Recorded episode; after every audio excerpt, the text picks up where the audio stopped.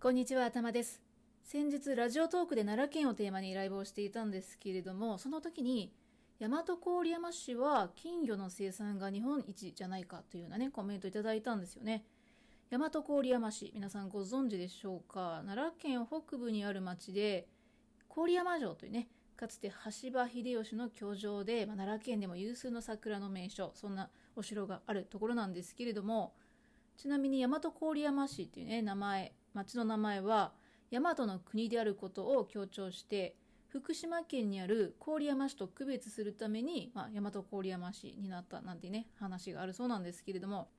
そしてそんな大和郡山市が金魚の名産地として全国に知られているということで、私は知らなかったんですけれども、全国金魚すくい選手権大会なるものが毎年開催されたり、漫画の「すくってごらん」っていうね、まあ、そんな物語の舞台にもなっているそうです。はい、すくってごらんは多分ご存じない方もいらっしゃると思うんですけれども、大谷典子さんという方が原作で、漫画雑誌 B ラブで2015年まで連載されていたそうですね。とある銀行の東京本店から奈良県大和郡山市にある支店に左遷される形で転勤したエリート銀行員が金魚すくいとそれを取り巻く人々との出会いを通じて成長していく姿を描く。うん、そんな物語だそうですね。なかなか面白そうじゃないですか。ちなみに2021年今年に実写映画化されたみたいですね。ご覧になった方いらっしゃいますでしょうか？さて、金魚に話を戻しますけれども、そもそも金魚というのは今から約2000年前に中国の南部地方で野生の船の中から赤色のものが発見されてこれを原種として変種の選別淘汰の末今日のね金魚に至った。まあそんな風に作られた魚ですね。日本には1502年室町時代中期中国から渡来したというのが定説というふうに書かれています。その当時は貴族とか富豪のあのちょっと変わった愛玩物として買われていて庶民の間で流行したのは明治になってからというふうに言われていますね。そして今日の本題である大和郡山市における金魚の養殖の由来なんですけれどもこれは1724年柳沢義里が山梨県から大和郡山市へ入部の時に始まると伝えられているそうです、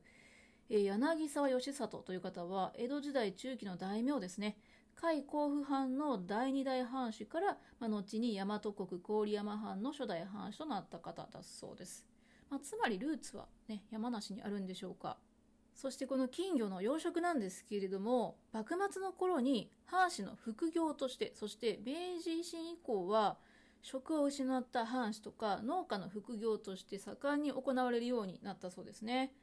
自然条件として、まあ、この地の水質などが有利な条件が整っていたということもあるそうなんですけれども、まあ、ここまで盛んになったのは大和郡山で最後の藩主だった柳沢康信が金魚の養殖とか研究に力を入れていたからということがあるみたいですね。近年は生産量は減少したものの養殖農家は約50個。養殖面積約60ヘクタールで年間の金魚が、約6000万匹販売されているそうですね。6000万匹も売れるんですね。